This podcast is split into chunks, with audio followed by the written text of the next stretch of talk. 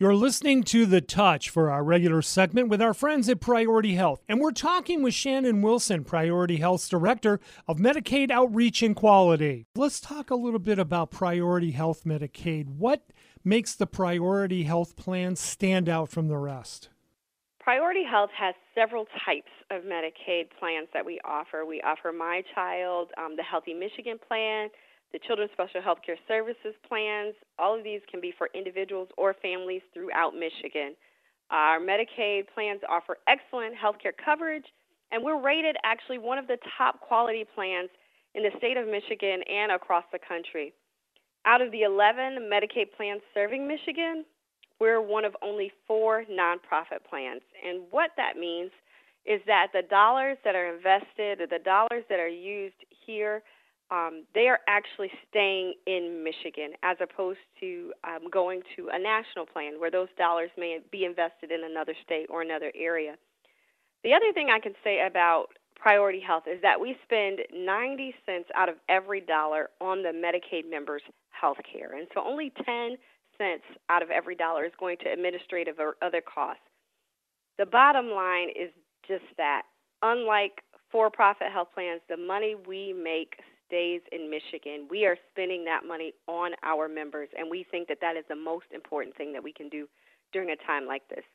Once again, we're talking with Shannon Wilson from Priority Health about uh, Medicaid, tips for applying, and how the Priority Health Medicaid plan stands out. Are there any unique programs available under Priority Health Medicaid? I would say for Priority Health Medicaid, if you're pregnant or um, have just had a baby, we offer a tremendous um, support system around those new moms and young babies. We have our Centering Pregnancy program. We were the first health plan in the state of Michigan and the only health plan in the state of Michigan to offer financial assistance to those um, health care institutions that offer the Centering Pregnancy model. And that is a model of pregnancy that really um, wraps additional services around the mom. They get 90 minutes of care with their uh, provider as opposed to a 15 to 20 minute session. It's a group provider session, so they're also building relationships with other moms who are going through the process at the same time. Um, another thing we offer is we offer our own transportation services, so we don't uh, farm that out. We do that in house, and we're able to make sure that we're meeting the needs of our members on a day to day basis because we keep that so close to the helm, we know that transportation is a major social need for our population, and we want to make sure that everyone who needs uh, transportation support to get to see a medical provider has that in a timely fashion. Um, we also offer a diaper incentive, again, for those new moms. If you make it to that postpartum uh, visit, we're given free diapers uh, and, and significant diaper discounts for future use. And so those are just some of the ways that we try to wrap our arms around our members. But we really want to be uh, reactive to member needs, and so we're constantly checking in with our members to see what they need. You, we mentioned COVID 19 earlier, Shannon, and, and this obviously is something that's been overwhelming in the world and, and uh, especially around here, too. How is Priority Health um, supporting those who might be financially struggling because of the coronavirus? One of the things that I think is just really awesome that we're doing is from August, excuse me, from June to August, we are donating nearly $40,000 in diapers and related supplies to support um, diaper banks in both Battle Creek and Kalamazoo.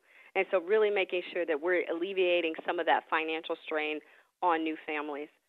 Uh, we're partnering with the Battle Creek YMCA uh, Diaper Initiative and the St. Luke's Diaper Bank in Kalamazoo to really make sure that we're bolstering up the supplies for the diaper drives hosted by these organizations. Uh, we continue to support local communities and our nearly 1 million members during the COVID 19 crisis uh, through our volunteerism.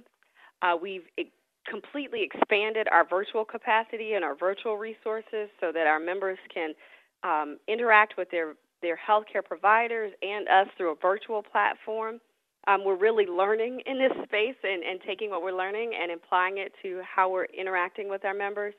And as the pandemic continues, we will remain steadfast in our commitment to help improve the health and well being of our residents. You've been listening to our weekly interview with Priority Health on The Touch. Tune in the same time next week for our next edition, and you can always learn more at PriorityHealth.com.